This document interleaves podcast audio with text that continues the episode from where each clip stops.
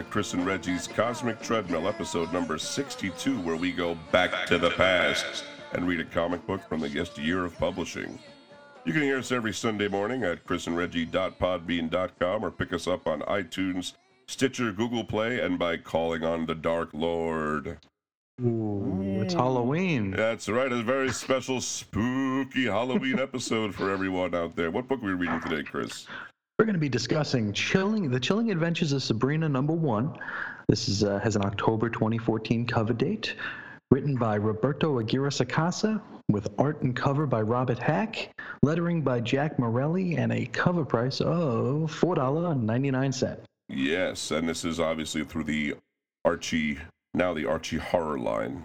Uh, and we'll be talking all about the, the Archie comics uh, later on in the show. But first, the writer Roberto Aguirre Sacasa was born in 1973 in Washington, D.C., and he's the son of one time World Bank senior official, later ambassador of Nicaragua to the United States, then foreign minister of Nicaragua, Francisco Xavier Aguirre Sacasa.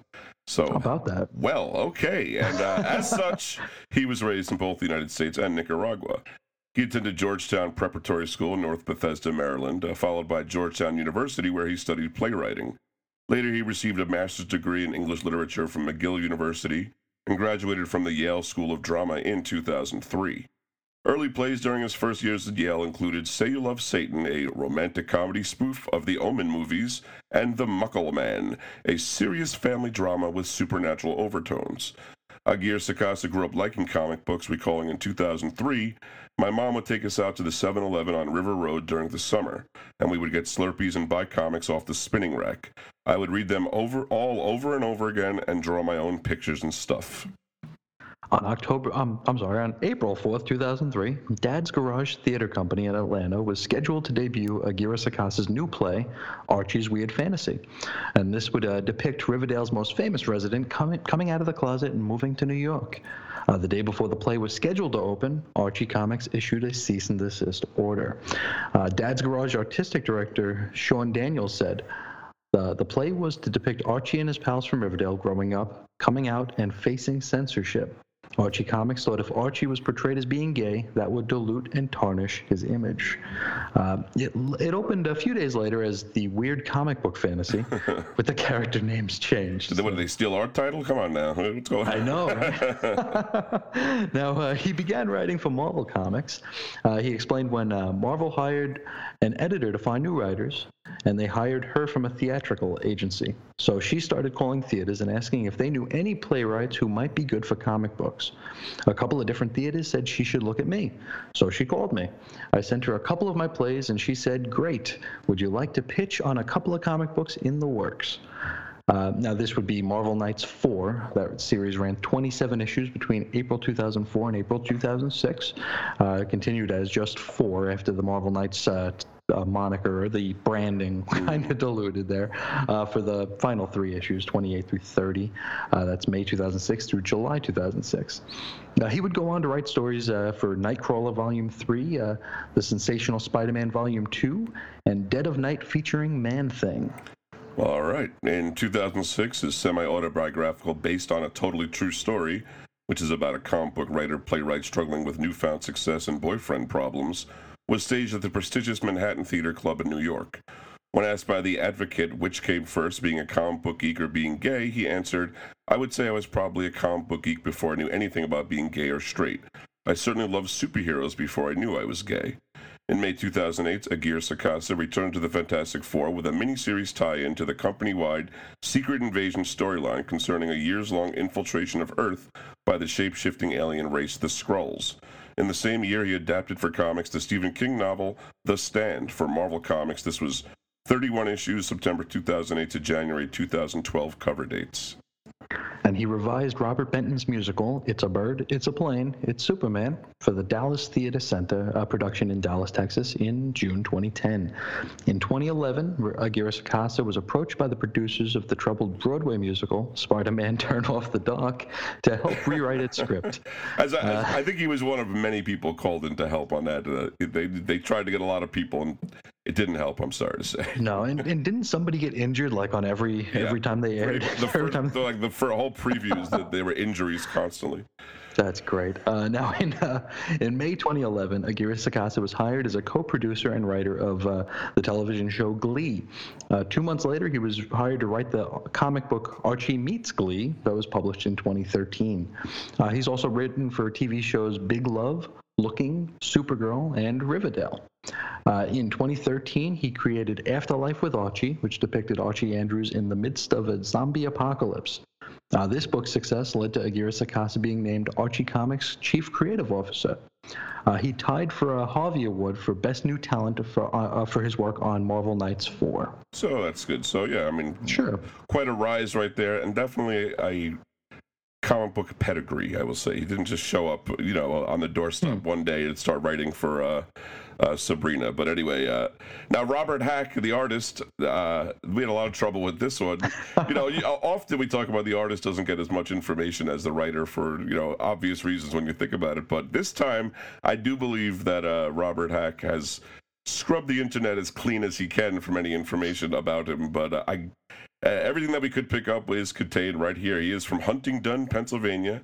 He credits his brother with getting him into comics. He said in a very recent interview, "That's all my brother's fault. Brian's a few years older than me and was big into comics when I was little. He taught me about Kirby and Ditko and C.C. Beck and other great artists before I could even read the comics myself.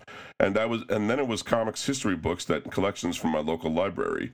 I must have checked out Jules Feiffer's The Great Comic Heroes and Crawford's Encyclopedia of Comics a hundred times. Uh, he attended Huntingdon's area senior high school, where while there, he produced a Golden Age style comic book titled Twilight Comics. Number one even had a cover date of June 1942 and a superhero punching a Nazi on the cover, so very authentic. Uh, Robert provides covers for several comic book series, including the main Archie title, Doctor Who, and the Shadow Batman from Dynamite DC, and many, many others. I mean, he, he, you can find. We'll put his website in the show notes, and you can look at Sure. quite a quite a big uh, portfolio. And he mainly seems to specialize in, I'd call it pulp art, that mid-century, not so much sexy art, but just that kind of uh, gritty, painterly style. I don't know. You'll have to take a look. Definitely, Let me know yeah. what you think. Yeah. Now let's meet the uh, the star of our uh, of our feature here, uh, Sabrina Spellman. Uh, Sabrina first appeared in Marchie in in Marchie no in Archie's Madhouse number 22 in October 1962, and she was created by writer George Gladir and uh, designed by artist Dan DeCarlo. Uh, Gladir re- uh, recalled in 2007, he says, uh, "I think we both envisioned it as a one shot, and were surprised when fans asked for more." We continued to do Sabrina stories off and on in Madhouse until 1969, when we were flabbergasted to hear it was co- it was to become an animated TV series. When it when it came to naming Sabrina, I decided to name her after a woman I recalled from my junior high school days, who was very active in school affairs and who assigned a number of us to interview prominent people in the media. Uh, in addition, the woman's name had a New England ring to it. Uh, some years later, I recalled the woman's name was not Sabrina, but actually Sabra Holbrook. Yeah, saving himself a big libel suit. Uh, hmm uh, now, originally, uh, Sabrina's original her secret origin was that she was created by her two aunts, Hilda and Zelda Spellman, after a magic potion turned out wrong. It developed that Sabrina's actually a half witch. Her mom is a human, dad is a witch, and lives with Hilda and Zelda, both witches themselves, in a fictional town of Greendale. This is just near Re- Riverdale, which is the home of Archie Andrews, so it's very convenient for them to have crossover adventures. Also living with three women i- is the family pet is Salem Saberhagen, a witch who's been turned into a cat as punishment for trying to take over the world. And he talks, and Chris, he's got jokes for you too. He sure does. Uh, Sabrina's primary romantic love interest is her mortal boyfriend named Harvey Kinkle, who, like nearly all other mortals in Sabrina's world, is unaware that his girlfriend is actually a witch. Uh, most of Sabrina's stories involve her using an unlimited set of magic powers in secret because mortals aren't supposed to know that she can warp space and time to her whim. Uh, Sabrina was a subject of her own cartoon series in 1971 and a uh, quite popular television show that ran from 1996 to 2003. But uh, you know, this podcast is about comics, so Well, yeah, we're gonna let's talk, look at a comic book. get right into Chilling Adventures of Sabrina number one from 2014. Story is titled The Crucible. The regular issue of this had two covers in one. It was a die cut cover. One was a house with a window that was die cut out of it. You could see Sabrina through it. When you open it, she's embedded in some kind of horrible skull with a lot of viscera and all the other characters and demons squirming around in there. Uh, kind of a nice effect. Maybe uh, a little overboard for a comic, but that's fine. I, you know, I don't don't work in the production department, so No, no, uh, we can't be mad at it. Uh, now, our prologue begins in Westbridge, Massachusetts. It's Halloween, 1951. The caption tells us a year after the birth, the home and sanctum of Edward Theodore Spellman, High Priest of the Church of Night, scholar, occultist, father. Now, a bearded man in a suit, who is Ed Spellman, contemplates some creepy antiques in a weathered mansion. A grandfather clock tick tocks throughout the scene. Who has conquered, conjured his lord Satan in the living flesh numerous times, but tonight faces a much grimmer task. Spellman picks up a framed picture of what looks to be a happy family. He says, If I could take this cup from your lips, Diana. Then the clock strikes 12 with a clink, which is sort of a weird sound for it to make, but okay. Mm-hmm. About a dozen women appear in the room, mist swirling around them, but Edward was prepared for this. Welcome, sisters, and remember, we stand in his shadow. One of the women that we come to know as Hilda says, Happy Halloween, Edward! And Zelda says, Yes, Edward, hallowed Samhain. Is our little one ready to go? Edward says that she's in the nursery with her mother saying her goodbyes, and he goes up to the nursery to get them, but the room is empty. And the window is open and the cur- curtains are fluttering in, which is our visual indicator that they've escaped. Indeed. Diana Spellman is running through the woods, bundled baby in her arms. This baby would be Sabrina, if that wasn't entirely clear yet. Diana says, Shh, it's all right, baby. Mommy's not going to let anyone take you from her. We'll go somewhere far, far away. Consecrated ground. A church where they can't. The woods, Diana. You believe the woods will hide you? Eh, Edward!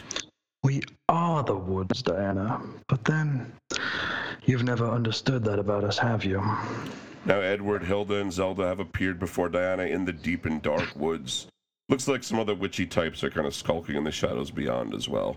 Diana says, Please stay away from me. You you can't have her.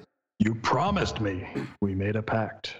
Diana begs for a little more time with the baby, a year, maybe two, but Edward says they cannot wait longer or the child will start to remember. And that simply won't do. You'll have another, my pet. A boy, perhaps. A sweet boy. One you can keep. Suddenly, the baby has appeared in Edward's arms. The bundle in Diana's arms is a stuffed, crudely stitched doll. Yeah, she says, No, no, damn you, Edward! She's our daughter! Edward hands the baby over to Hilda. And Hilda says, Which, let's be honest, you never would have conceived without our help. Come to Auntie Hilda. That's a good girl. Yes, we fixed you up, didn't we? Made it so you could have children, so you could bear fruit. Well, we should get something in return. That's only fair. Diana threatens to expose this coven to the public and tell everyone what they are. Edward places her hand on her face, his hand on her face, burning it and knocking out Diana. And to be clear, Diana, I'm already damned. We both are. Now we cut over to the Hearthstone Clinic for the mentally unwell. Diana is there in a filthy padded cell. Looks like there's a surgery scar on her forehead. And in terms of my wife ever recovering, A Dr. Saperstein replies, Nothing's conclusive, but every day that passes, it seems more and more unlikely. I'm so sorry, sir. Not at all. I, I, appreciate your honesty, Doctor. Dr. Saperstein and Edward walk outside together, and Edward explains that Diana has no other family. All of them are dead. It's only he and his daughter Sabrina, being raised with the help of his sisters, Hilda and Zelda, two ladies that creep Dr. Saperstein enough from afar that he retreats from an invitation to even meeting them. Yes. now uh, we move on to Halloween, 1957, and it's Sabrina's sixth birthday, we would would. Um, Sabrina's throwing a tantrum because her father hasn't shown up for her birthday party. And when a young witch throws a tantrum, everything goes flying around the room, even Zelda and Hilda. Yes. Zelda says, Put us down this instant, young lady. Birthday or no birthday, what is the rule about telepathic tantrums?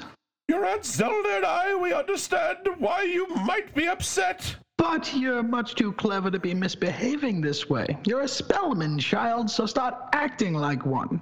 Now I'll ask you one once more. What is the rule about telepathy? And Sabrina casts her eyes down sheepishly. Her eyes have uh, they've been they've been crying blood, incidentally. That's very nice for a six-year-old. Sure. Uh, Sabrina says, "Not in the house." Correct. Not in the house. That's why that's why the fallen made backyards. Oh my dears! Sabrina lets her aunts down, and uh, things settle around uh, the house there. I'm sorry, aunties, but it's my birthday. It's my birthday, and he forgot. Zelda goes, "Oh, Zelda goes, just because your father hasn't written a card and we haven't been able to raise him on a witchboard doesn't mean he's forgotten you. It just means." It means he can't. It's simple as that. And the scene cuts to a gnarled dead tree that we close in on over three panels. Hmm, Hilda provides the voiceover in captions. But if your Aunt Zelda will let me finish a thought, I'd wager that what's left of my soul, wherever he is, whatever he's doing, he's thinking about you right this very minute. And the last panel shows Edward Spellman's twisted face visible in the bark of a tree. Uh, now, Hilda reminds Sabrina that he sacrificed the one he loved most for her. Uh, promises that, and she promises that her father will return to her and the coven eventually. In the meantime, she should, you know, open her birthday present. What is it? Is it a puppy? Oh, Zelda, should we have gotten her a puppy? Every witch needs a familiar, a protector, and dogs aren't nearly smart enough. Sabrina opens the box to reveal a black and white cat, and this would be Salem Saberhagen. A cat? I don't want some stinky old cat. I want my daddy. Yes, and I want my human form back. But this is what happens when you attempt to enact the Book of Revelation. Cue the laugh track right there, folks. Uh, Salem's name, by the way, is likely in reference to Salem, Massachusetts, site of the 17th century Salem witch trials and generally spooky looking colonial town. Never heard of them. You will hear of them. Yes, we will. Now we zip on over to the first day of Sabrina's sixth grade year, uh, September 4th, 1962, and Hilda and Zelda are gardening. Uh, they're growing all sorts of, uh, you know, witchy plants and herbs, we would, we would assume there, right? Yeah. Uh, now, it's the end of the school day, and Sabrina walks up to her aunts, and she's wearing a school uniform, which is something like a Catholic school uniform. Yeah, she says, uh, Aunties, am I a half breed? What? Of course not. Why would you even ask such a thing? Probably, probably because one of her classmates said it to her, which is one of those little hags, was it, Sabrina? Give us a name, Brina, and I'll scratch out her eyes. So Sabrina unburdens herself tearfully. She says, "Uh, Adeline Hubbard. She said Daddy married a human, and that's how come he went away, 'cause the council banished him, and I'm just a half-breed orphan no one will ever love. And Hilda replies, Well, that's horrible, false thing to say. You're not an orphan, and we love you, and Salem loves you, and your father. It's that school. I've said it since day one. Witchcraft should be taught in the home, not some trumped up Academy of the Unseen. For everything else, public school more than suffices. She she also said Daddy killed Mommy when I was born. Really? Is that what she said? In the time it takes for a spell to be uttered, Hilda appears before a little girl playing with an antique dollhouse outside. Uh, this would be Adeline Hubbard. Uh, Hilda makes sure, though. Your name wouldn't happen to be Adeline Hubbard, would it? It sure is. Oh, perfection. And Hilda transforms into a giant spider and meta- menaces Adeline. Manners, always. Hilda teleports back home and says Adeline Hubbard won't be bothering Sabrina anymore. The poor dear has a fear of spiders. All the Hubbards do, tee. I I didn't know. I don't know that spear fear of spiders is a genetic thing, right, Chris? I'm not sure. It's, it's in the DNA. Oh, I didn't realize that. Okay. uh, while Hilda was gone, Zelda and Sabrina talked about the possibility of leaving Westbridge. There, Miss Zelda says, there might be too many memories to stay here in Westbridge. Too many shadows. But, but the coven! There are other covens, Hilda. Then Zelda and Hilda have a semi telepathic conversation, and this is rendered as their floating heads above the real life scene of Sabrina with her aunt in the living room. Some of their dialogue expressed in thought balloons, some in speech. We're not going to go back and forth, but that's how that's what it looks like. Yes, Zelda says. And don't you think in the long run it would be easier to, for Sabrina to grow up somewhere else where people have no idea who she is or what she can do?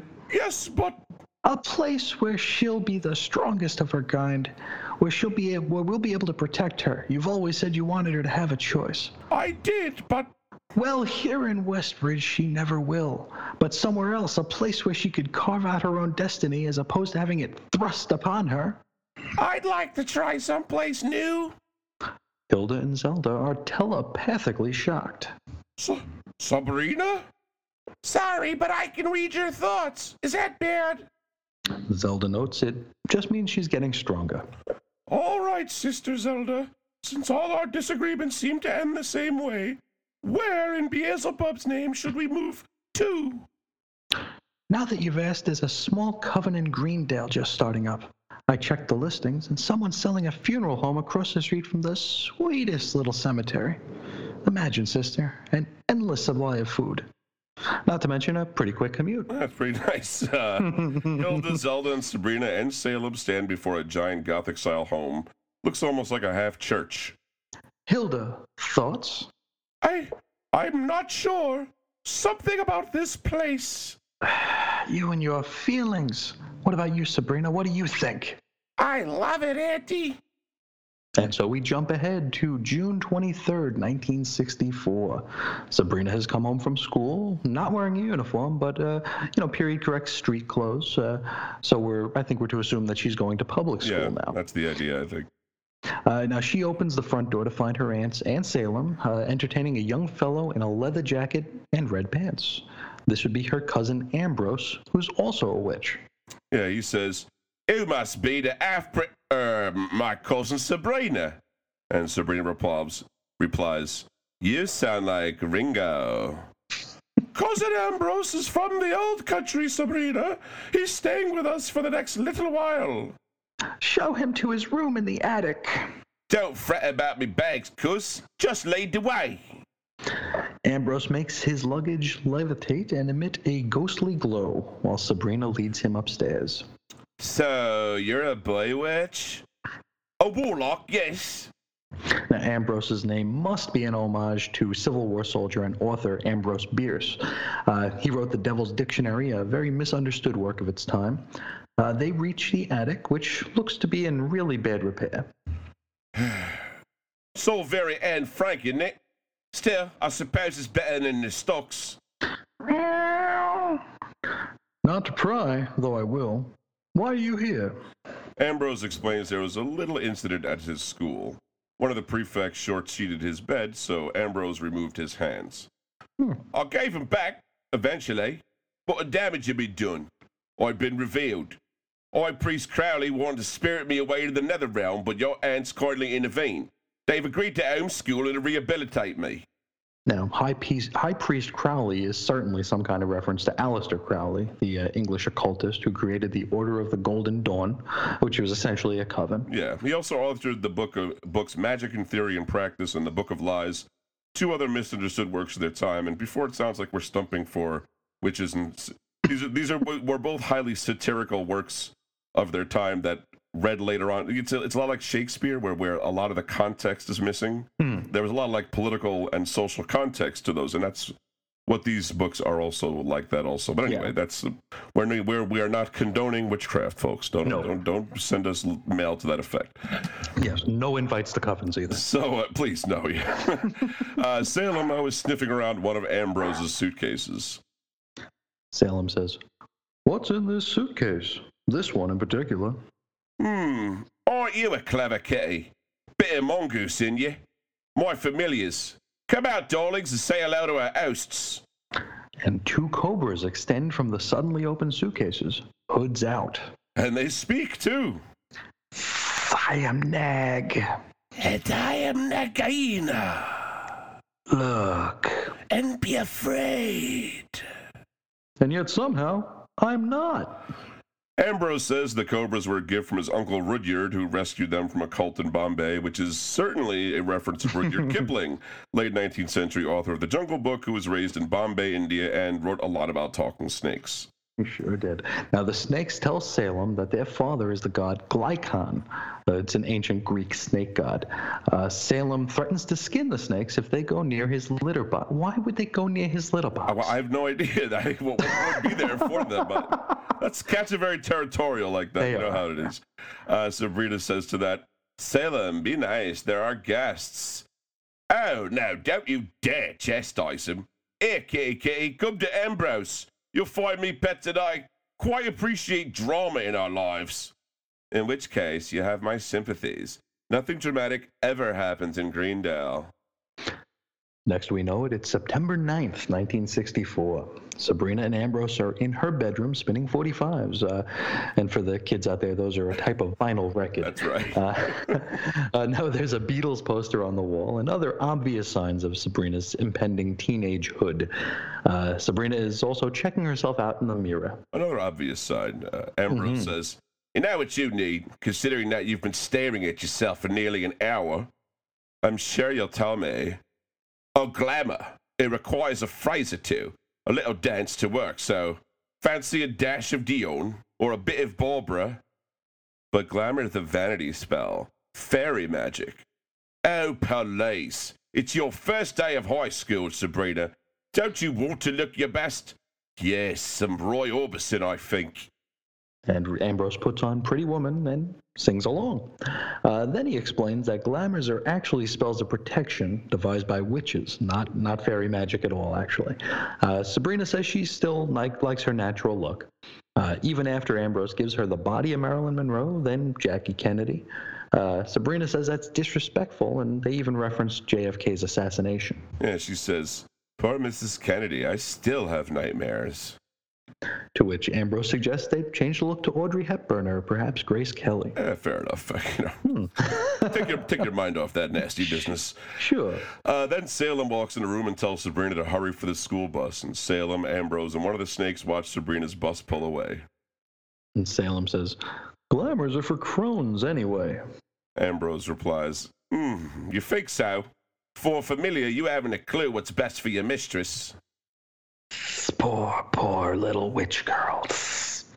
I promise you, it wasn't for vanity, Salem. It was for protection. You've never been to high school, but I have. It's as dangerous and frightful a place as exists. Hell on earth for mortals and witches alike, where there are dragons behind every smile. Now, while Ambrose speaks about high school, we see Sabrina entering Baxter Senior High School and stowing her books away in the locker. A red-haired girl approaches and introduces herself. Hi, I'm Rosalind, but you can call me Roz. So, is it true that you live in a creepy funeral home next to the cemetery? And that your parents are dead? Uh, yes and yes, sort of. Now, Roz continues to chatter on, and uh, the scene is narrated by Sabrina, telling the story to Ambrose and the familiars later on that day. Uh, Sabrina is wide eyed as the two girls are approached by three boys walking down the hall. She kept talking at me, which was annoying but fine since I wasn't really listening to her anymore because you guys, that's when I saw him walking with a group of his friends. He was like out of a movie or what a Greek god must be like. Harvey Kinkle. What? You're joking. Harvey Kinkle? I hope he's better looking than that name suggests. I love his name, and he is he's like Paul Newman but cuter. As he passes by, he said, Hey, what's up, ladies? Cool hair, I dig it. And he's referring to Sabrina's hair, which by this time has gone all white, and that's kind of her trademark look white with a band around it. Uh, unfortunately, though, Harvey is not unattached. Yes, Roz goes, Hands off, weirdo. Harvey Kinkle's mine. Ambrose asks Sabrina uh, if he wants him to banish Roz to the cornfield, and she says she doesn't want to do anything like that. She doesn't want to manipulate Harvey, just wants him to like her, maybe a little. And Salem reminds Sabrina that Aunts Hilda and Zelda would not approve. She's 13, too young for boys, and also it's prohibited for witches to consort with mortals, even though she's a product of that, but whatever. Uh, Sabrina actually brings up this very point, though. My point exactly, because where are they now? It's been years, and we still don't know. Yes, but isn't it possible that wherever they are, they're together and happy, sustained by their star-crossed love, and witch law be damned? Unless you know something I don't. I suppose anything's possible.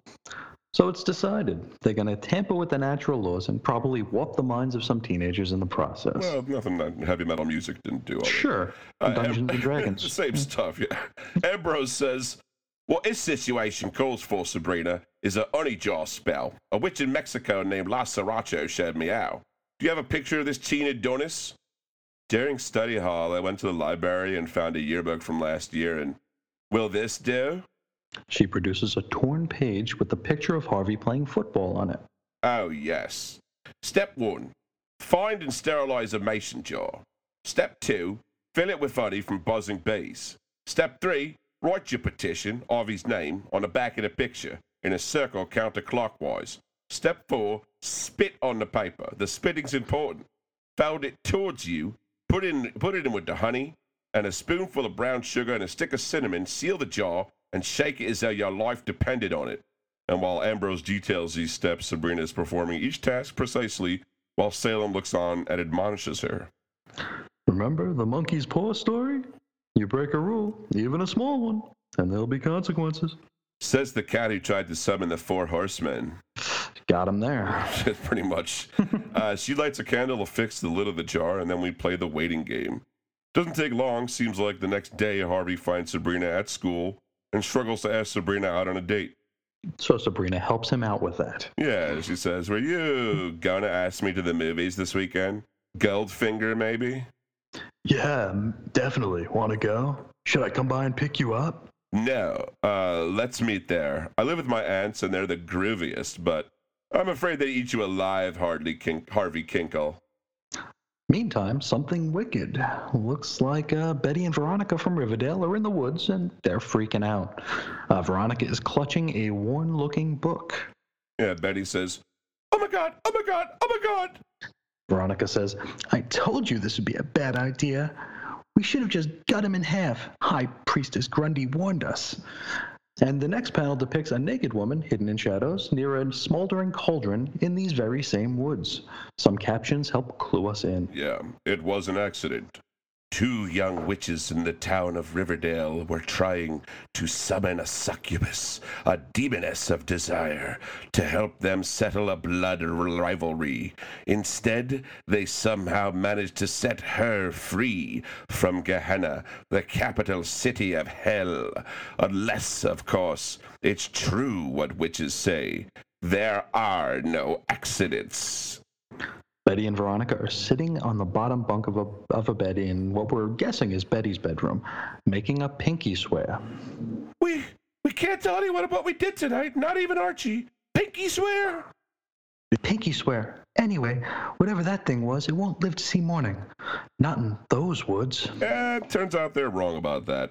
Uh, the naked woman kills a pregnant doe with her bare hands and devours it.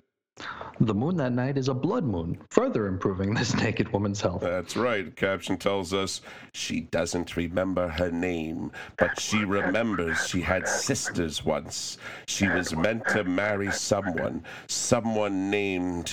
Edward, Edward, Edward. She almost grasps it, but then it escapes her. She does remember dimly that he threw her over for someone else, a Can it be mortal woman, Diana, Diana, Diana? which is why she took her life. Oh, God, no. and was consigned to Gehenna. She was betrayed. There would be a blood atonement, even if it took her years to achieve, which it might. That was all right. She had time, and she had her hatred. It sustained her in Gehenna, and it would serve her here on earth. Of course, she would need a new face first. The naked woman walks into a swamp, and on the very final page, we see her face. She's got a grinning skull for eyes, and you can see her skull through her skin, uh, or maybe the skull is flesh-colored. Uh, the, the point of it is that she, you know, she looks scary. Very scary, yeah. Uh, next chapter, Sweet Sixteen. That's right. I don't want to give too many spoilers, but the next chapter is when she's supposed to marry Satan or like promise herself to Satan. So He doesn't mess around. it gets it's right right away. You know, we got to get in there quick, or else they, they, they tend to uh, scurry off. Also, the woman at the end is Madam Satan, who's an old Archie Comics character from the 40s. So that's kind of How a, about that? nice little pluck out there. But it all goes on from there. This this pick was actually picked by Chris, but for me. Yes. That was very that was very nice of him. That's something that happens with us sometimes. We we pick comics uh, that we think the other guy's gonna dig, and this is one that I do read, and one of the few physical comics that I still pull. Uh, quite frankly, that I'm not reading just in trade. I like it a lot. Uh, you have to, you, you know, you got to be a horror comic fan Sure. to start sure. with. You know, if you if you don't want to see horror in your comics, then is not for you. And I definitely get a kick out of the over the top ritual stuff. You didn't get into it too much here. You know, Chris, I tell you, I, I realized something. I like stories of where, with magic as a literary device. Uh, Sure, sure. I don't believe in magic personally. I'm not one. I'm not like I'm not like you know doing Ouija boards or thinking about the paranormal. But I like it. I like the idea of hubris because of using magic. You know, and uh, the fact that magic tricks. You know, it's, the thing is in the regular Sabrina comics, she like wiggles her ears or something like that. Uh, here they have to like you know gut a dough and spread entrails around and write a you know makes it feel more I don't know uh, ominous and uh, weighty. But I dig Yeah. this comic a lot. I, I enjoy it, and I'm I'm glad we were able to read it for our special Halloween episode for uh, per Chris's directive. Did you dig it at all?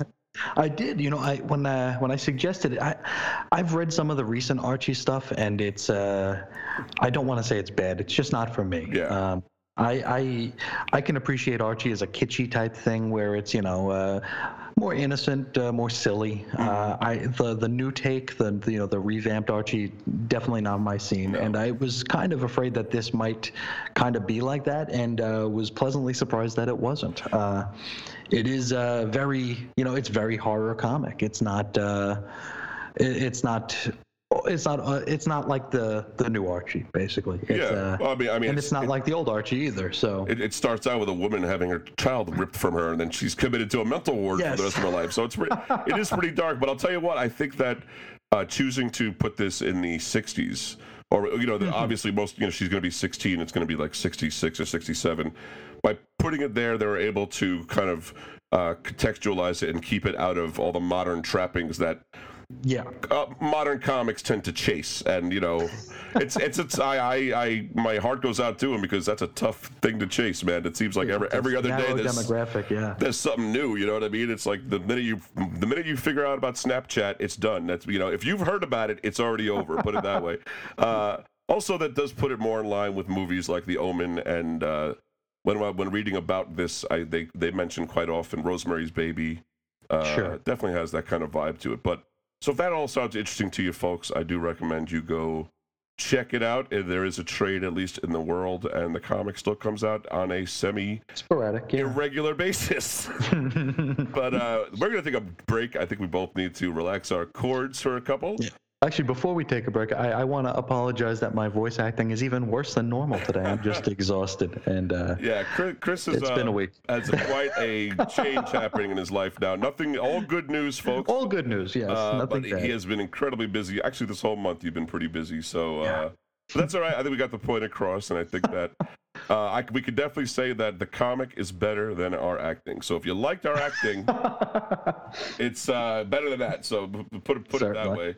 But uh, when we come back, we're going to talk a little bit about a little history of witchcraft, and especially about the witch trials. And we're going to talk about Archie comics uh, and themselves.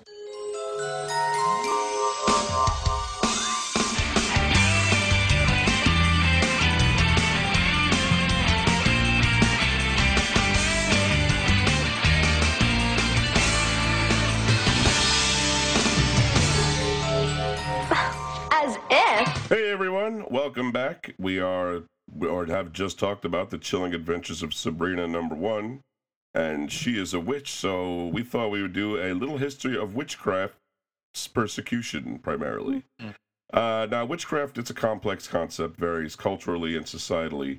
Therefore, it's kind of difficult to define with precision. You know, you got to remember there's witchcraft, there's witch doctors, there's like people consider divining rods to be a form of witchery. So uh, it's a lot of different things. Uh, Anglo Indian Egyptologist, archaeologist, anthropologist, historian, and folklorist Margaret Alice Murray published through Oxford University Press in 1921 a book titled The Witch Cult in Western Europe.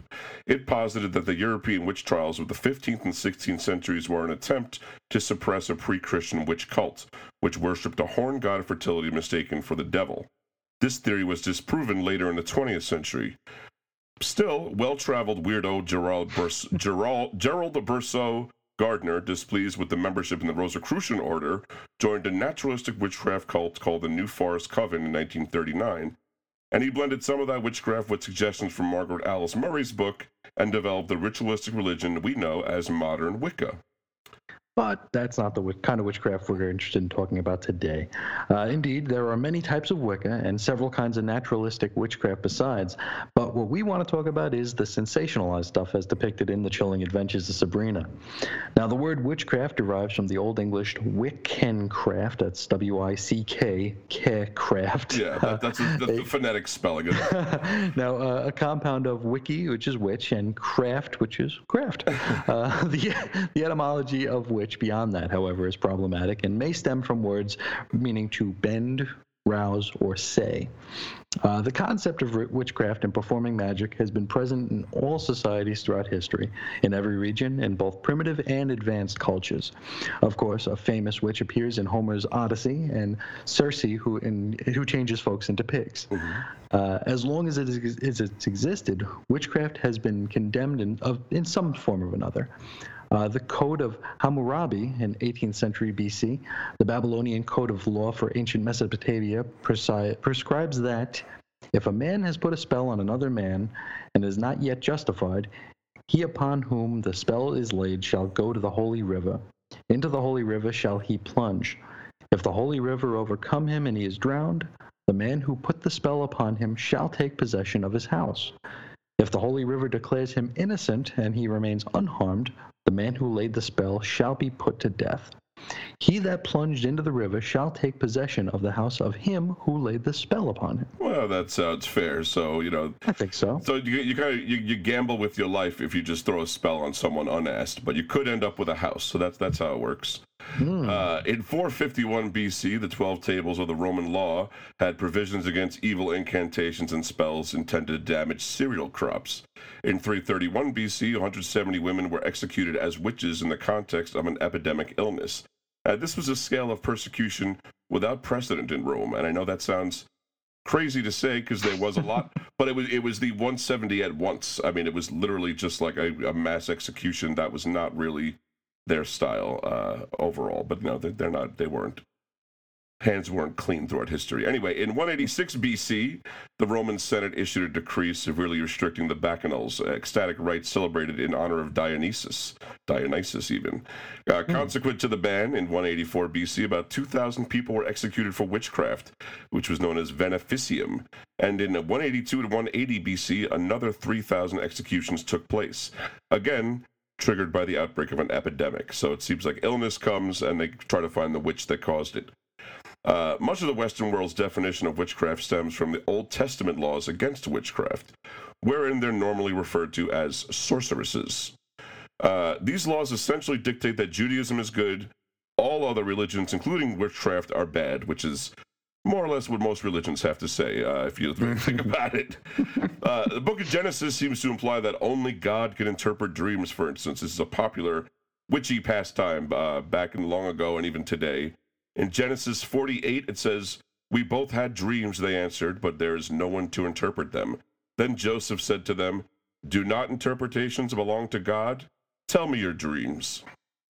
Uh, Rabbi Simeon ben Shetach in 1st century BC is reported to have sentenced to death 80 women who had been charged with witchcraft on a single day.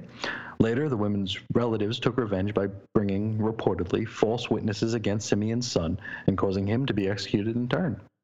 Uh, in the New Testament, several passages in the book of Revelation condemn sorcery with the strictest and cruelest terms. Uh, Revelation 80 colon 23 says, The light of a lamp sh- will never shine in you again. The voice of bridegroom and bride will never be heard in you again. Your, your merchants were the world's important people. By your magic spell, all the nations were led astray, uh, astray even. I think I have a spell on me. I think I think maybe you got a spell. We're gonna throw you in the water and see what happens. Oh, Uh, I drown, yeah. Revelation 21 8 says, uh, But the cowardly, the unbelieving, the vile, the murderers, the sexually immoral, those who practice magic arts, the idolaters and the liars, will all, they will all be consigned to the fiery lake of burning sulfur. This is the second death. The Bible has some other choice words for witchcraft elsewhere. In Chronicles 10, 13, and 14, they says, Saul died because he was unfaithful to the Lord. He did not keep the word of the Lord, and even consulted a medium for guidance. He did not seek guidance from the Lord. Therefore, the Lord, the Lord put him to death and turned the kingdom over to David, the son of Jesse. In Deuteronomy 18 10 and 12, it says, No one shall be found among you who makes a son or daughter pass through fire, who practices divination, or is a soothsayer, or an augur, or a sorcerer, or one that casts spells, or who consults ghosts or spirits, or who seeks oracles from the dead. For whoever does these things is abhorrent to the Lord. In Isaiah 8:19 it said, "When someone tells you to consult mediums and spirit, spiritists who whisper and mutter, should not a people inquire of their God? Why consult the dead on behalf of the living?" Makes sense.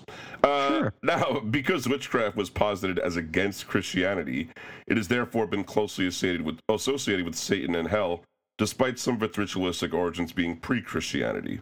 Uh, this culminated in deaths, torture, and scapegoating in many years of large scale witch trials and witch hunts, especially in Protestant Europe beginning in the 16th century, before mostly ceasing during the European Age of Enlightenment. That would be the mid 19th century. So, not really that long ago, if you really look at the uh, hu- length of human history. Uh, the work of Thomas Aquinas in the 13th century was instrumental in developing the new theology which would give rise to the witch hunts. And this is basically the basis upon which witches could be tried. tried. I know that was a crazy, tongue twisting sentence, but hopefully it made sense. Uh, because sorcery was judged by secular courts, it was not until maleficium, this is a Latin word meaning mischief, meant to describe purposefully evil magic, was identified with heresy that theological trials for witchcraft could commence.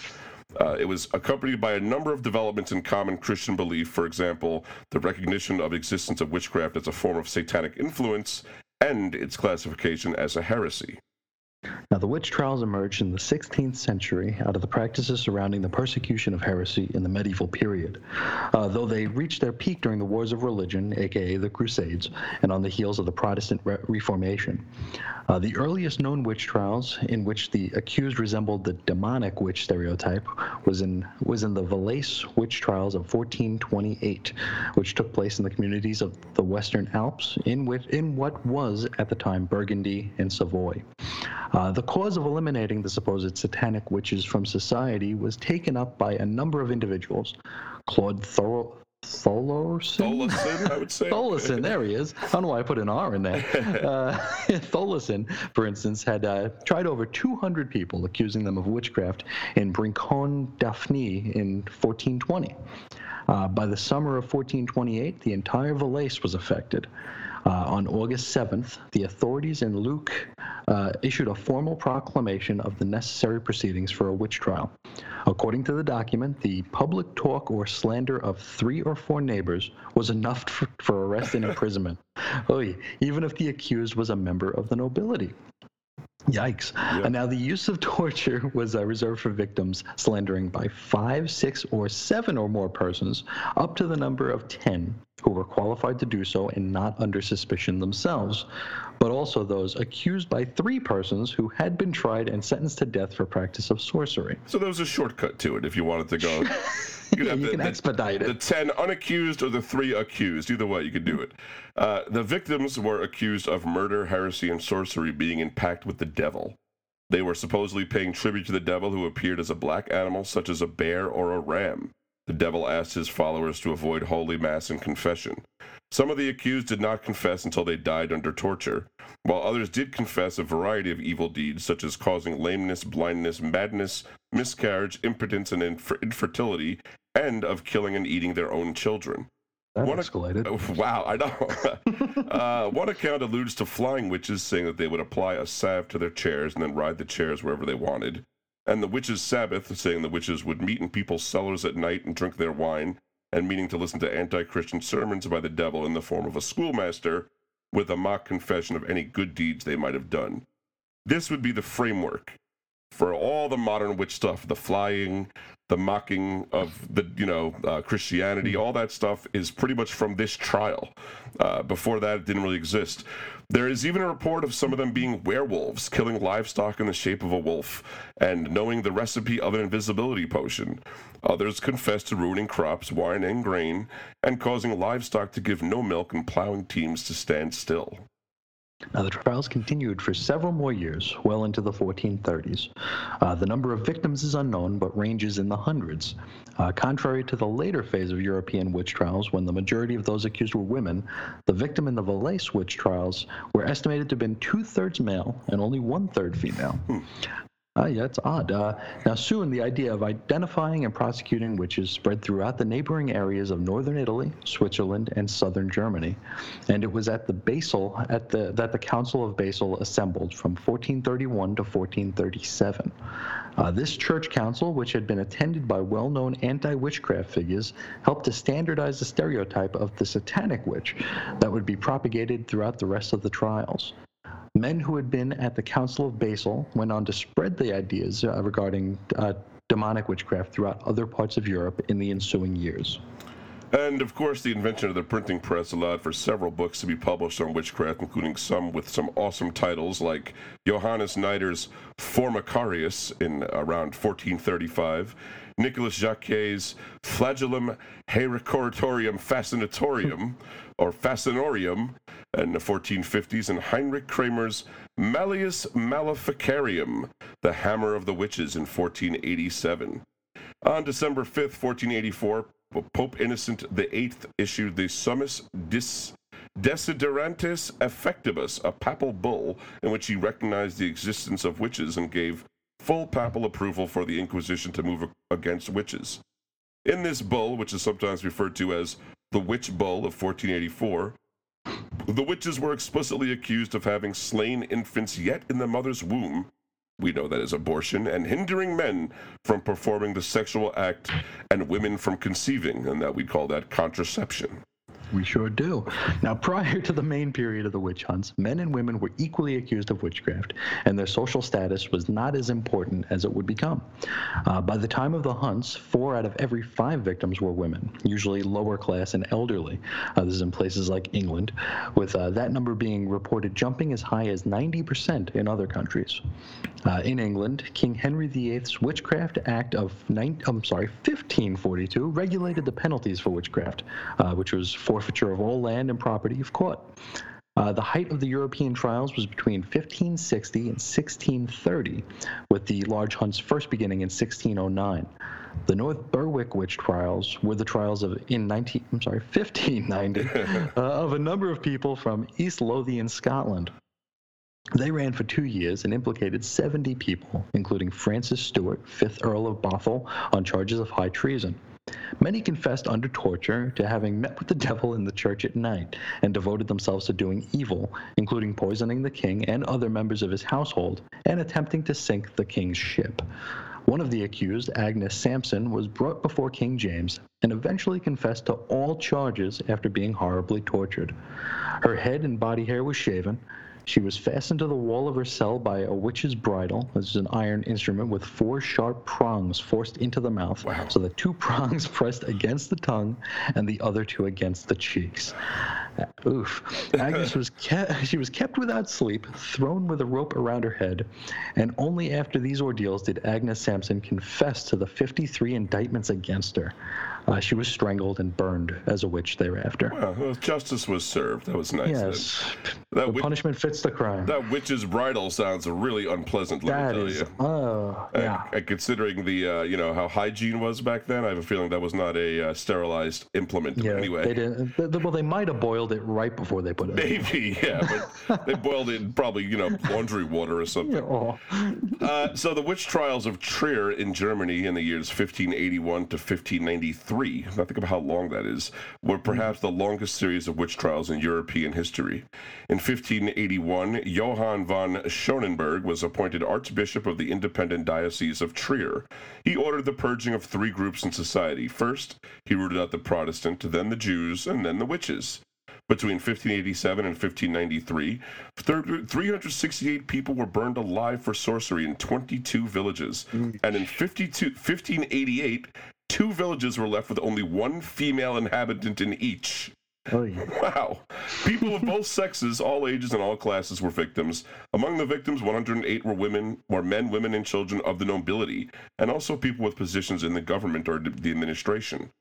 One of the victims was Dietrich Flade, Flade, rector of the university and chief judge of the electoral court, who was in opposition to the persecutions. He doubted the use of torture and treated the accused mildly, and consequently he was arrested, tortured, strangled, and burned himself, which made the witch trials even worse, as it effectively put a stop to all opposition to the persecutions. Yikes. That was nice.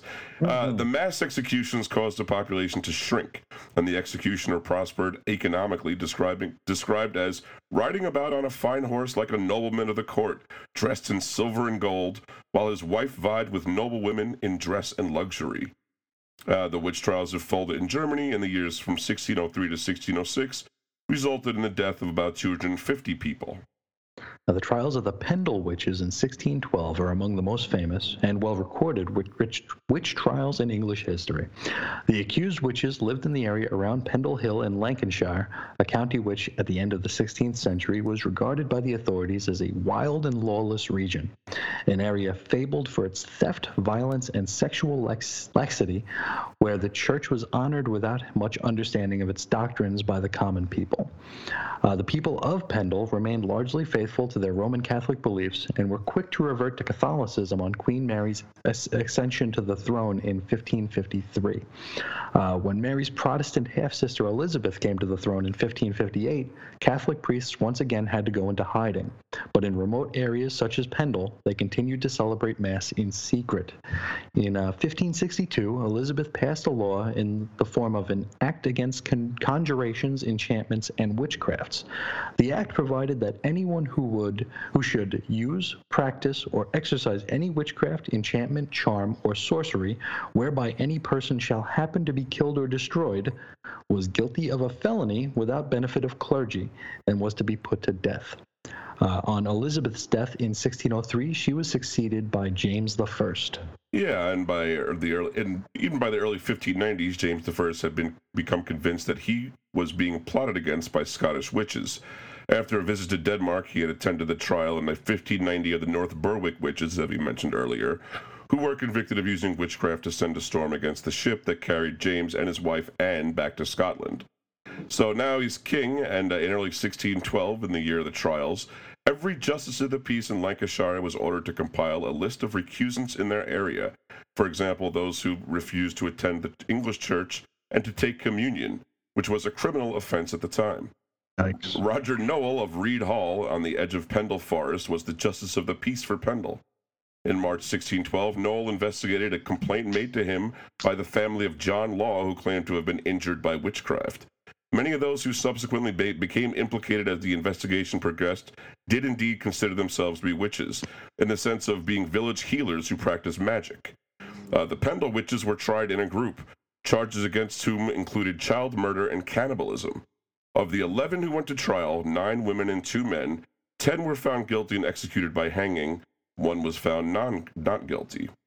The Würzburg witch trial, also in Germany from 1626 to 1631, confirmed 157 men, women, and children burned at the stake.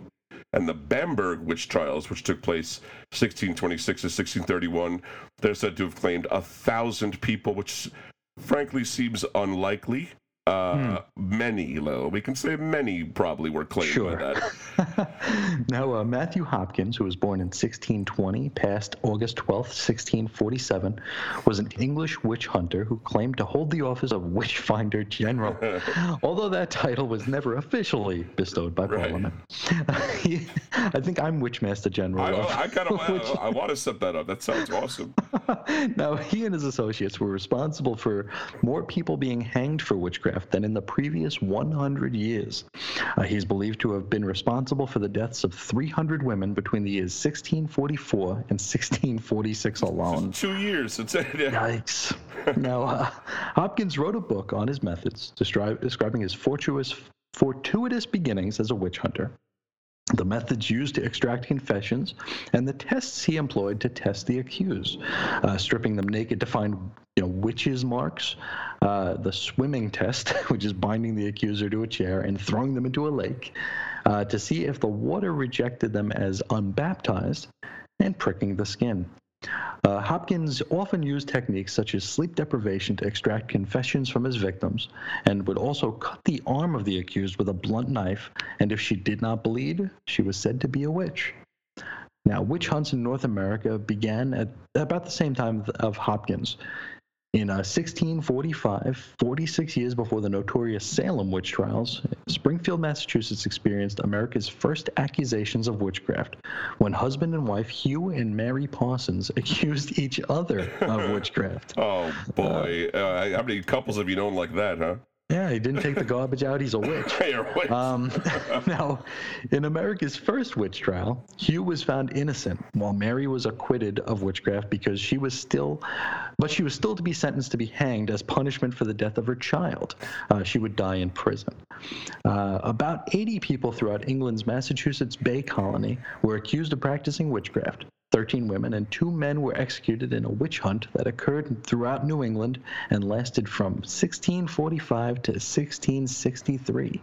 But here in America, when we think witch trials, we think of really one big event, and that would be the Salem, Massachusetts witch trials. And this was a series of hearings and prosecutions of people accused of witchcraft in colonial Massachusetts between February 1692 and May 1693.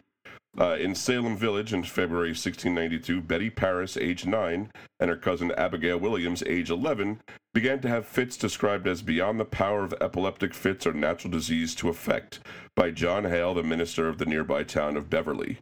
The girls screamed, threw things around the room, uttered strange sounds, crawled under furniture, and contorted themselves into peculiar positions, according to the eyewitness account of Reverend Deodat Lawson. This was a former minister in Salem Village. Other young women in the village began to exhibit similar behaviors.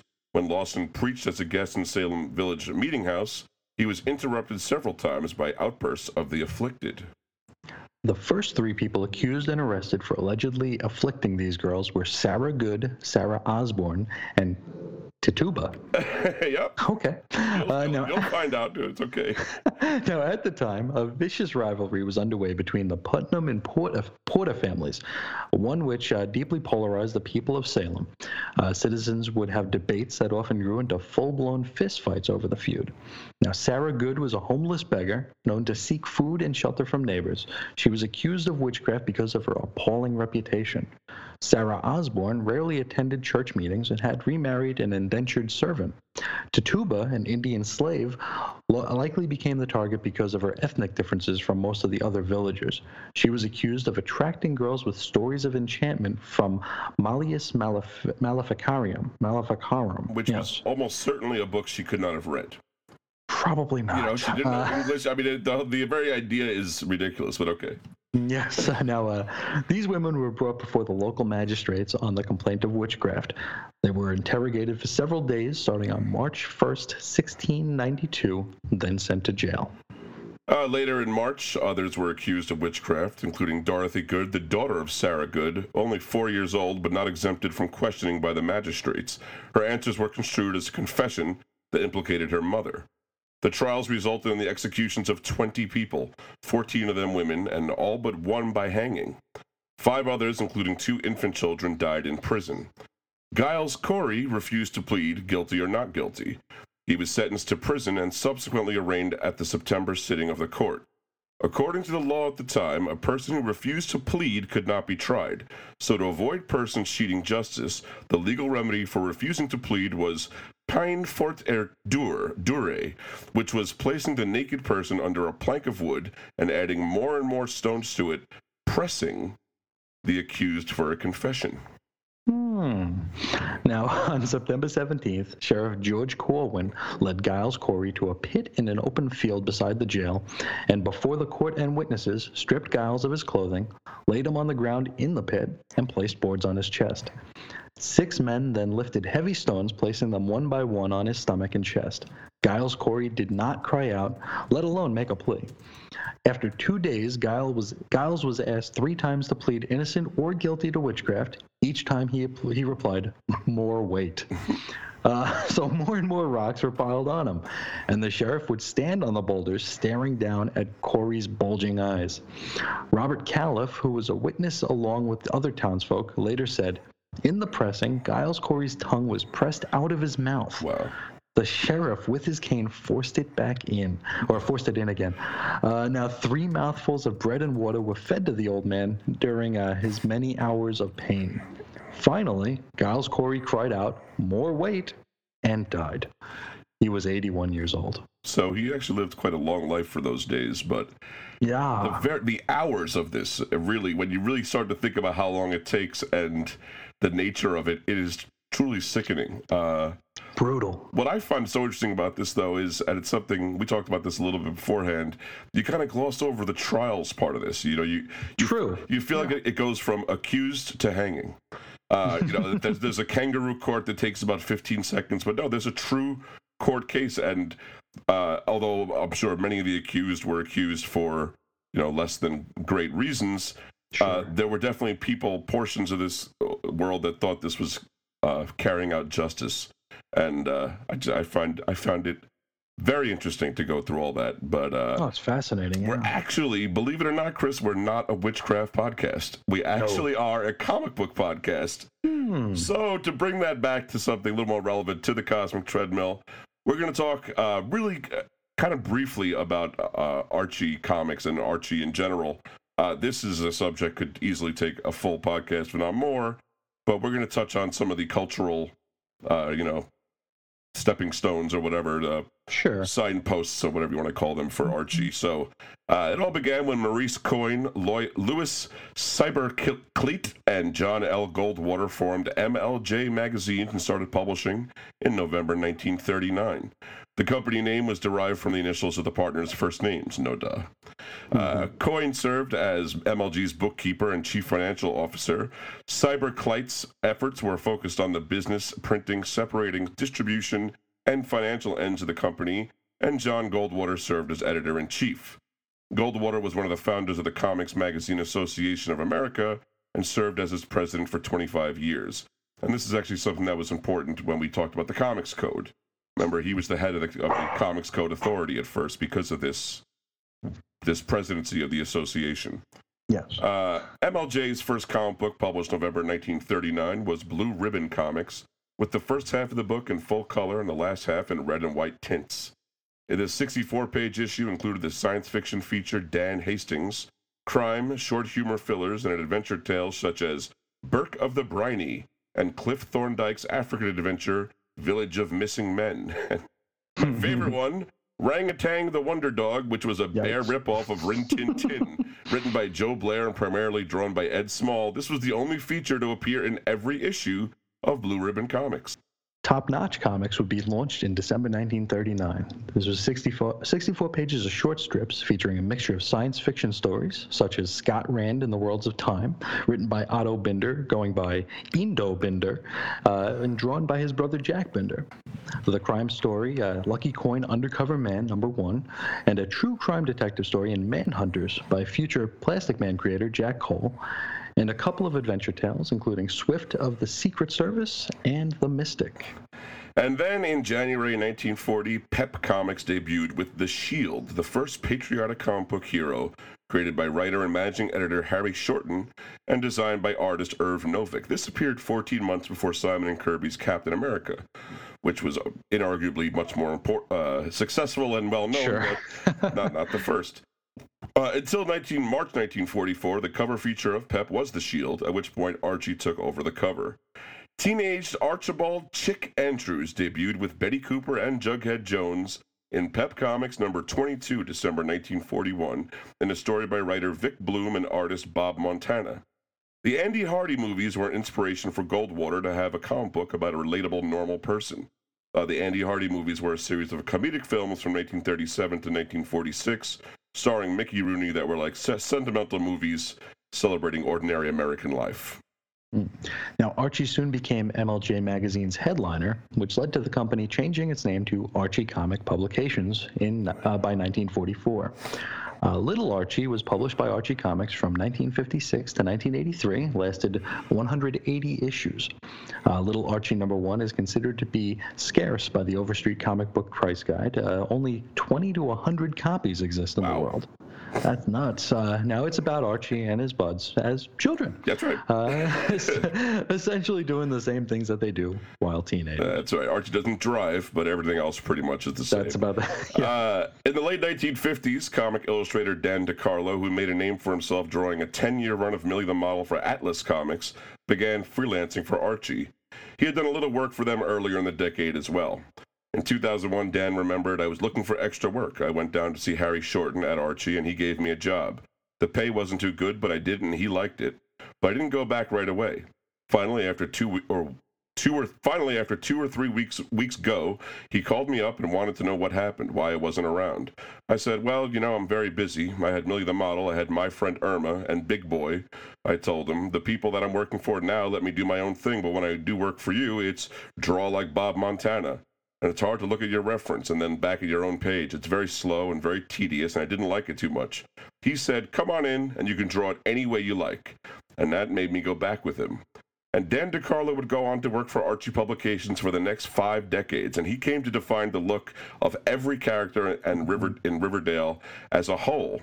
He passed away in 2001. And, you know, if you basically when you think of Archie, what does Archie on it? That's Dan DeCarlo's art, most likely. Yep. You know, it's so iconic and uh, you've seen it parodied and satirized many times, but there's only one originator of it. Absolutely. Uh, beginning in 1959, Archie Publications began producing Archie's Madhouse, ostensibly to join the dozens of publications copying Mad Magazine. Indeed, the two word title and logo treatment were definitely meant to look similar to Mad. Uh, the first 18 issues featured the you know Archie gang and stories that were a bit more quote off the wall than normal Archie stories. Uh, the idea was to produce stories that made no sense, and it was pretty successful in that respect.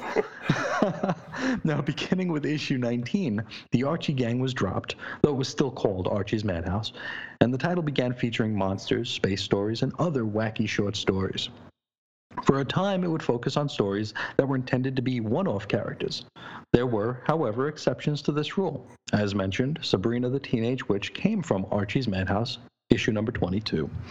Uh, in the late 1960s, the comic went through a major overhaul due to the impact of hippies, mods, and rock and roll on popular culture.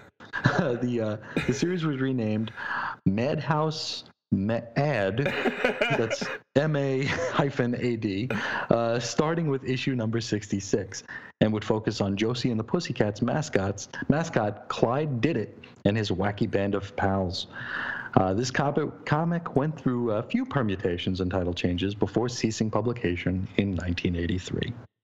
By the Silver Age of comic books, when superheroes were on the rise again, Archie Comics dusted off their Golden Age heroes, which was Shield, the Black Hood, and Wizard, and created a couple of new ones, the Jaguar and the Fly, for a new imprint named Mighty Comics, though many call this bunch the Archie Heroes. They've been revived a few ways over the years, at one point licensed to DC Comics, and there are currently Archie Hero titles in production. And believe me, it's a real interesting story. Just, yeah. just the heroes by itself, but we're really talking about the Riverdale teens right now. I just wanted to throw that out there that yeah, this there were other things happening in the background. Uh, Josie and the Pussycats, initially published as She's Josie and then Josie. It's a teen humor comic book about a fictional rock band created by Dan DeCarlo, published by Archie Comics from 1963 until 1982. DeCarlo's wife, Josie DeCarlo, which is who's also Josie's namesake, said in an interview quoted in DeCarlo obituary, we went on a Caribbean cruise and I had a cat costume for the cruise and that's the way it started. Josie was introduced approximately simultaneously in Archie's Pals and Gals number 23, which was cover dated winter 1963 to 63, and in her own title, because both came out in December 62, though its Josie had a February 1963 cover date. Now, in the early 1970s, Archie, Archie Enterprises Incorporated went public. Archie Publications began producing digests of reprinted material in 1973. Uh, these would find penetration like in supermarkets, and doubtless many listeners pestered their parents for one or more of these at the uh, checkout stand. Sure, I did. Uh, of course. Uh, because of their accessibility, these digests are often named as people's first comics, and they're still being published today. That's right. It's apparently a very lucrative uh, endeavor. In the early 1980s, Louis Silberkleit's son Michael and John Goldwater's son Richard returned Archie Comics publications to uh, private ownership. Uh, Michael Silberkleit uh, served as chairman and co-publisher, while Richard Goldwater served as president and co-publisher. Coyne retired in the 1970s as CFO. Now, in the 1970s and 1980s, Spire Christian Comics, a line of comic books by Fleming H. Revell, obtained license to feature the Archie characters in several of its titles, including Archie's Sunshine, S O N Shine, Archie's Roller Coaster, Archie's Family Album, and Archie's Parables. These comics used Archie and his friends to tell stories with strong Christian themes and morals, sometimes incorporating Bible scripture. In at least one instance, the regular characters meet a Christ like figure on the beach and listen as he gently preaches Christian values. And I had one of these, uh, all about dealing with the opposite sex, titled Archie's Date Book. And let me tell you, Chris, it sucked. uh, the art was even off. I, you could notice, even as a kid, I was like, something's not right here. It's, it's like, like, dollar store art. It, it was like you or me trying to like trace over Dan DeCarlo stuff. Uh, following Richard Goldwater's death in 2007 and Michael Silberkleit's in 2008, Silberkleit's widow Nancy and Goldwater's half brother Jonathan became co CEOs in 2009. Nancy Silberkleit, a former elementary school art teacher, was given responsibility for scholastic and theater projects, and John Goldwater, a former rock pop music manager, was responsible for running the company's day to day publishing and entertainment efforts. The company sued Silberkleit in July 2011, and Goldwater filed another lawsuit against her in January 2012, alleging she was making bad business decisions and alienating staff. She, in turn, sued him for defamation. She's famously accused of referring to male employees as penis and told one employee, All of you penises think you can run me out. Silberkleit allegedly dispatched a member of the Hells Angels motorcycle gang, as well as formal as well as a former NFL player, to company headquarters in order to intimidate employees. And the way that's left is she's still a co-CEO, but she, co-CEO, but she cannot go on the company grounds. She cannot go to her own company. ain't she a peach? That's nice. Uh, now, beginning in July 2010, the first issue of Life with Archie was launched. Uh, the series featured two different storylines exploring two possible futures. First, you have a world where Archie marries Betty, and then there's a world where he marries Veronica. Uh, Kevin Keller, uh, Archie Comics' first gay character, debuted in Veronica number 202. That was September 2010. Uh, the issue sold out at the distributor level, uh, prompting Archie Comics for the first time to issue a second edition of a comic. Uh, in March 2011, a copy of Archie Comics number one, which was first published in 1942, was sold at auction for $167,300, uh, a record for a non superhero comic book.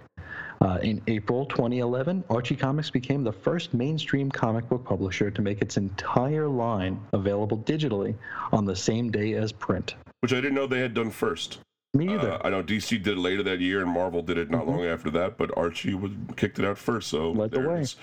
Uh, in, in October 2013, Archie Comics launched its first horror title, Afterlife with Archie, depicting Archie and his gang dealing with a zombie apocalypse that threatens their hometown of Riverdale. In December 2014, Archie Comics announced that its flagship series Archie would relaunch with a new first issue in July 2015. The new series would be a modern take on the Archie characters by writer Mark Waid and artist Fiona Staples, featuring serialized storylines that continued from issue to issue, which was a new newish thing. Mm-hmm. Uh, after three issues, Annie Wu pitched in on art duties. Archie Comics launched a $350,000 Kickstarter in May 2015, uh, campaigning to help the publisher get three additional series out to the public sooner than otherwise. This was Life with Kevin, focusing on Kevin Keller, and a new Jughead and Benny Veronica series. Five days later, Archie Comics canceled the campaign after critical response, and uh, the Jughead and the Betty and Veronica books did eventually come out, and they're being print, being published right now. So I would They hope, are hope Life with Kevin's coming uh, soon enough. Uh, eventually. we we both remember obviously the Kickstarter and felt it was kind of in poor taste. Uh, A bit. You Not a good look. you know, it's it's it's one thing when you know it's uh, somebody wants to get their personal comic out to the world, but when Archie Comics, it's like I'm sorry, you're gonna have to sell off some of your bed sheets. So you know what I mean? Uh, you might have to pump out a few more mugs to make this one happen. I'm sorry, we can't help you. But uh, yeah, I mean that's uh, we we really could have expanded that a lot more. Uh, I mean the, the the cartoons, the cultural impact of Archie is Mm-hmm. massive, but we just don't really have the space for that kind of thing. If you want Television show that's going on now. that's, uh, that's true. And yeah. a Sabrina Archie show is in the dying uh, a few years ago. Didn't he die in? He uh, did. Ar- Archie, yeah. I, I believe Archie dying is what led to the reboot. You know, uh, the current, um, you know, uh, Hmm. Mark Waid written stuff or whatever. And Ch- Chip Zdarsky did Jughead, and Hmm. I forgot who was doing Betty and Veronica. But it's all very great. Uh, one thing I got to Yes. say I love about the new Archie comics is that every Archie comic, the backup is an old Archie comic. From the 40s, 50s, That's true, 60s. And yes. it- that is probably the coolest thing, especially from you know, our point of view. Like the first Sabrina comic has the first appearance of Sabrina in the back, and it's just in a the cool. back. Yep. It's a cool way to, to juxtapose it. Uh, you know, it's it's interesting. The people I talk to a lot of people that are longtime comics fans, and a lot of them say they collect Archie now because it's closer to what they like in comics than what they Mhm. get. You know what I mean? Like, uh, I don't know. I, I talked to a guy. You know, I talked to a lot of guys. They love that '80s X-Men, Claremont or whatever, and, and Mhm. Byrne.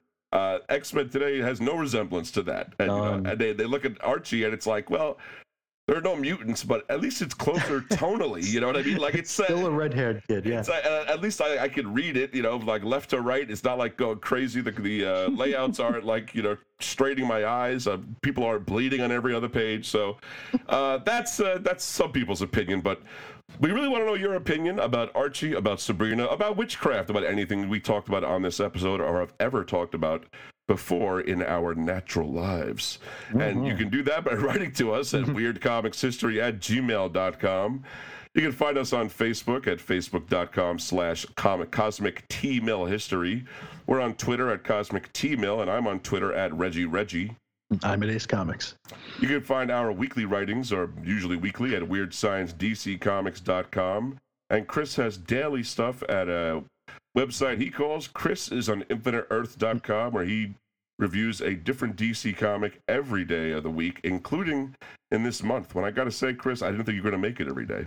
I didn't either. Uh, I was like, I, I was kind of like had my eye out there. I was like, he might slip a couple days. And that's that's all right, but uh, he did. He did not miss one day. You've been doing a lot of ones from the 21st century. I've noticed recently. Mhm. Uh, just it could be from anything though. It could be Silver Age, Bronze Age, any shape, form. Every which age, yes.